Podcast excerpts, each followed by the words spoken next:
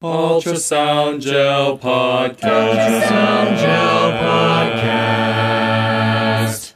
Hello, PEM POCUS enthusiasts, and welcome to the Gel Junior podcast coming hot to you from the P2 network meeting in Washington, D.C. Leanne, Russ, so excited to be here with you guys. Can't believe it's in person and can't believe that we're hiding behind a screen so we can record it. It's amazing. We're on location and this is a dream come true. To be sitting on this carpet with all of you is just wonderful. and Russ, we missed you on our last podcast. So happy you're back. Oh, I'm glad to be back. Thanks for including me again. We have a great show for you today. So excited to have two leaders in the field and also leaders of the P2 network. I have Dave Tang with me, who's ultrasound faculty at Cohen Children's Hospital and the current president of the P2 network, as well as Lorraine Ng, who's director of emergency ultrasound at Morgan Stanley Children's Hospital of New York, as well as the incoming president of P2. So I feel like I've got a lot of authority. So Leanne, let's start getting some info about this P2 network and what it does for our research. Sounds great. So I think we should dive in and just have a quick chat about what P2 is. And maybe I'll ask you, Dave, what is P2? P2 is a international network of pediatric emergency medicine point of care ultrasound. And I don't want to say enthusiasts, I really want to say champions that really cross states and countries. And it started around two, I think it was 2014 was the first year at Toronto Sick Kids. And at that point, we had little over 40 POCUS champions at that time. In that time period till now, probably tripled, uh, if not quadrupled. P2 has really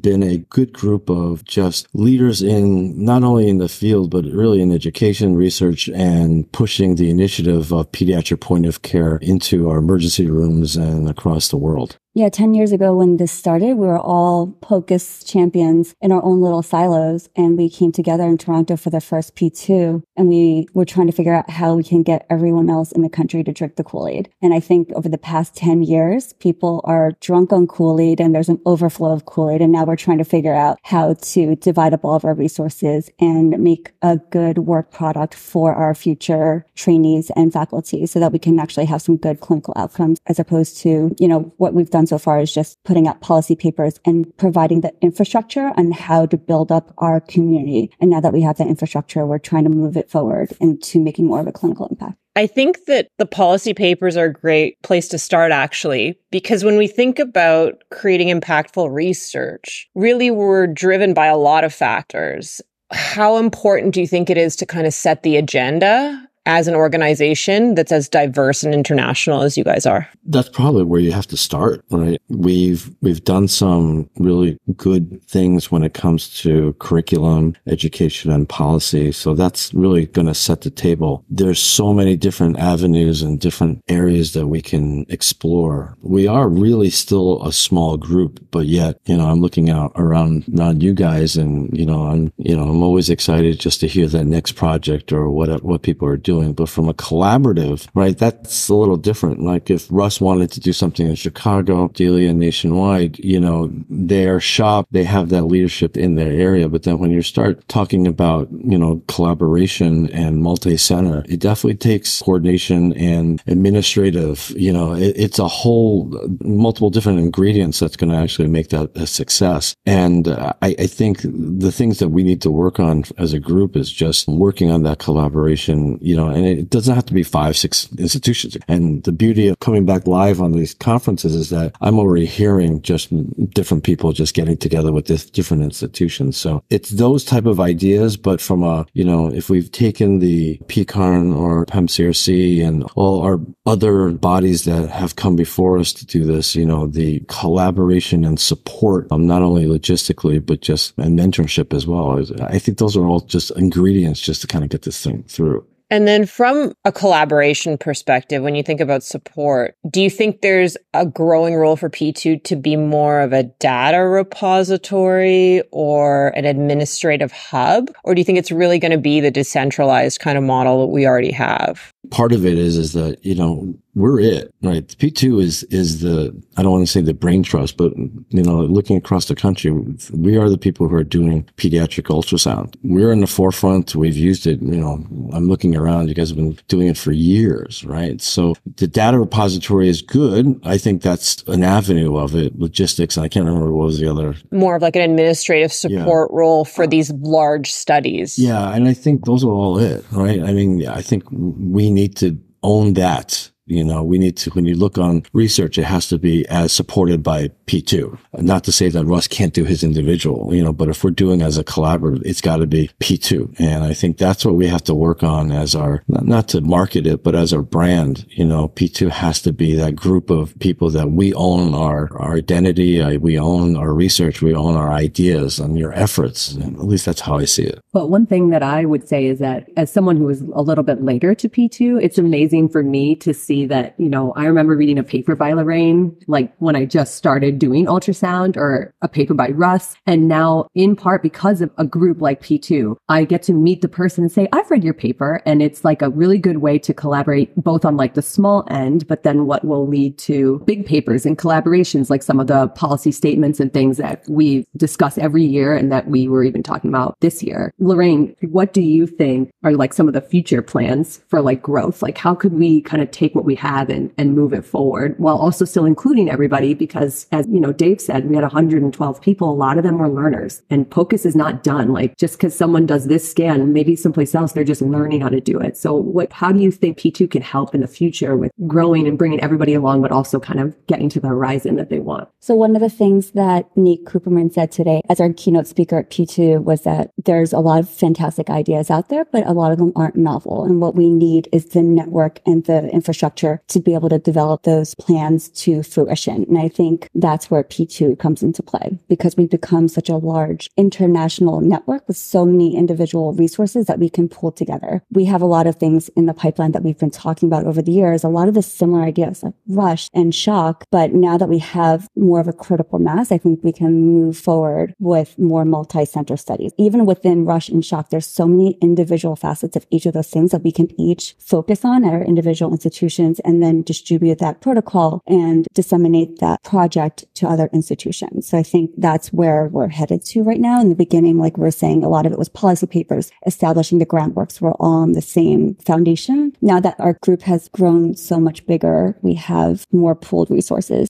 and not everyone's going to be able to participate, mm-hmm. right? So we have the, the interesting part of our groups is that, you know, we still have single champions at, at, these institutions. Their efforts really are still building their program from an education point of view, from the fellows, the faculty, uh, whatever their priorities are. So research is, it's tough for that single champion kind of institution. If you, you know, I'm lucky to have two really wonderful and resourceful and, and motivated faculty and you know, we can't get anything else done if I didn't have them. But if I was by myself, which I was in the, in the beginning, it, it's hard. Mm-hmm. So I think the research is, you know, how does P2 help? The P2, P2 gives you support. P2 gives you direction. We would provide mentorship as well. One thing I really like to highlight is I think we've been around long enough so we are looking toward the to the future, but P2 has done an enormous amount of stuff, including those policy papers and including getting people together. As many people started a single POCUS enthusiast at their own facility, they didn't really know how other people were doing things. They didn't know how to set up their program. They didn't know those things. And that, at least from my memory, was one of the most amazing things yeah. that P2 did did is it brought people together and had people go, Oh, I really had no idea we could do that. Or why do you do this? Or how is your program so successful? Why do you have two people? Why do you have four? For all those people who are listening and thinking I'm on this island on my own, that P2 does provide those resources. Now, thankfully, we can be together. Kind of like a party island with a lot of Kool-Aid that sometimes we can add vodka to if we like it. So we are a party island of PEM POCUS enthusiasts yeah. all the way to champions and like trendsetters and forward thinking thinking. And we saw that in this conference. Like we had, I mean, I can remember years ago that we were talking about how do I fight the fight against radiology? and then cardiology. And now the first day, including Leanne's wonderful presentation, it's all about AI and AI and PEMPOCUS. It's amazing, but the point is P2 is a home for everybody. I think that's the goal to keep all those things in order because I am a single person who finally this year have people with me and I still learn every time I come and they can learn from me how to white knuckle it. So let's say I am a listener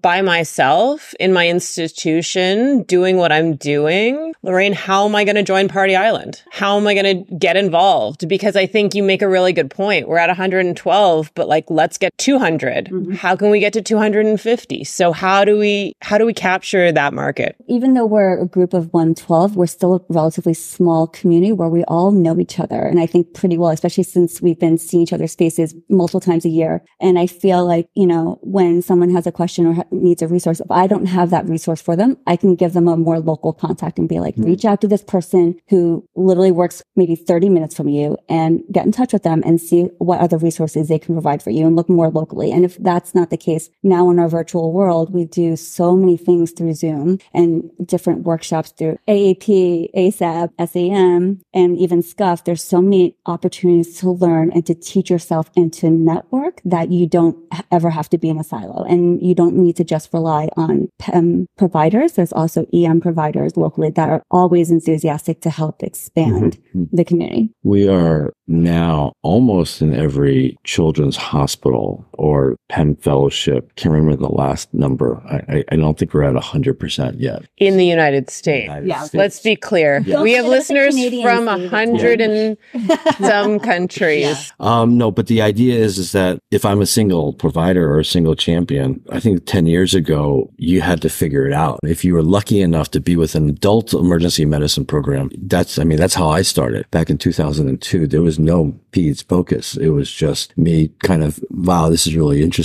I found an ultrasound in my, in our unit. Let's see what we can do. And then we learned through our adult colleagues. But now we're kind of in the United States. We're in most children's facilities. And I think those solo persons that all of a sudden like, I want to get into it, I'm hoping is less and less as we grow. Talk during this, this conference about tracks, about really training our fellows. And I think that really, that lets us at least let out into the world more PEDS trained. I think fellowships are probably still going to be necessary because there are fellowships who still just don't have robust enough and they'll get there. I truly believe we're not a critical mass yet, but we're, we're getting there. And I think that going back to your initial, initial question, you know, if I'm that person, I maybe don't have that resource. Maybe I'm at a smaller PEDS program. How do I get involved? You know, the AAP just created the, um, a POCUS in pediatrics, special interest groups. So, and P2, we're kind of all over the place, but like, but I, I think it's a tough thing, especially like if I'm in a community hospital, I want to get into it. Hopefully you do have emergency medicine contacts, but we hope to reach out to everybody.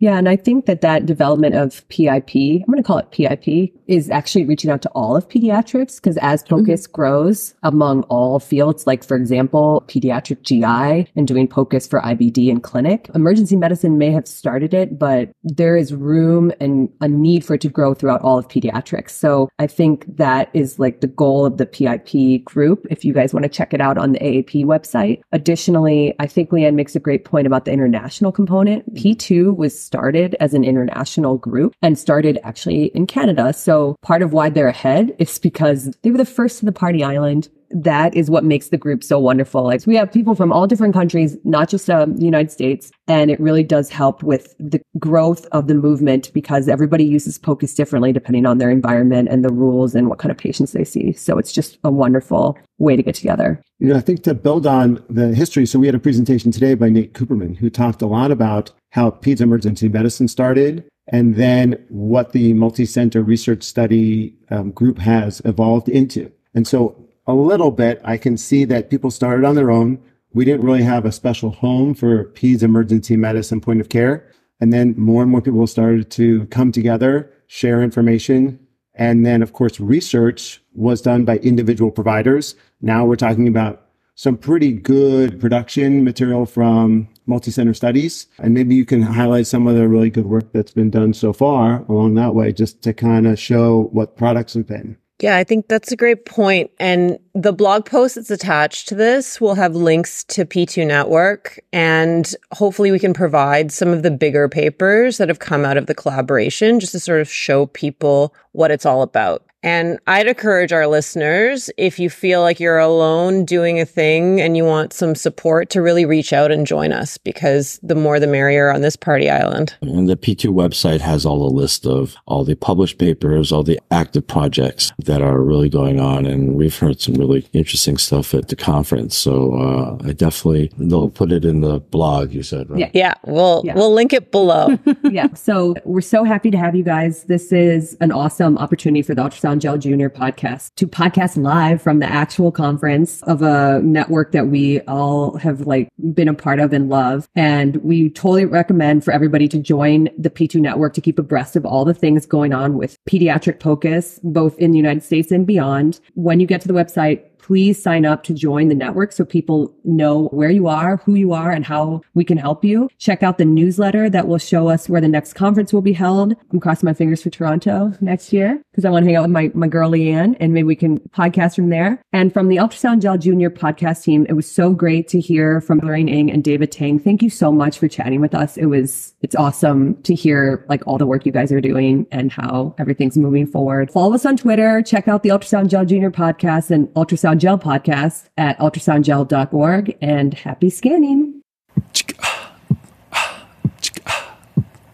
More. Pressure, more. Gel, more. Pressure, more. Gel, more. Ultrasound Gel pressure, more. Gel.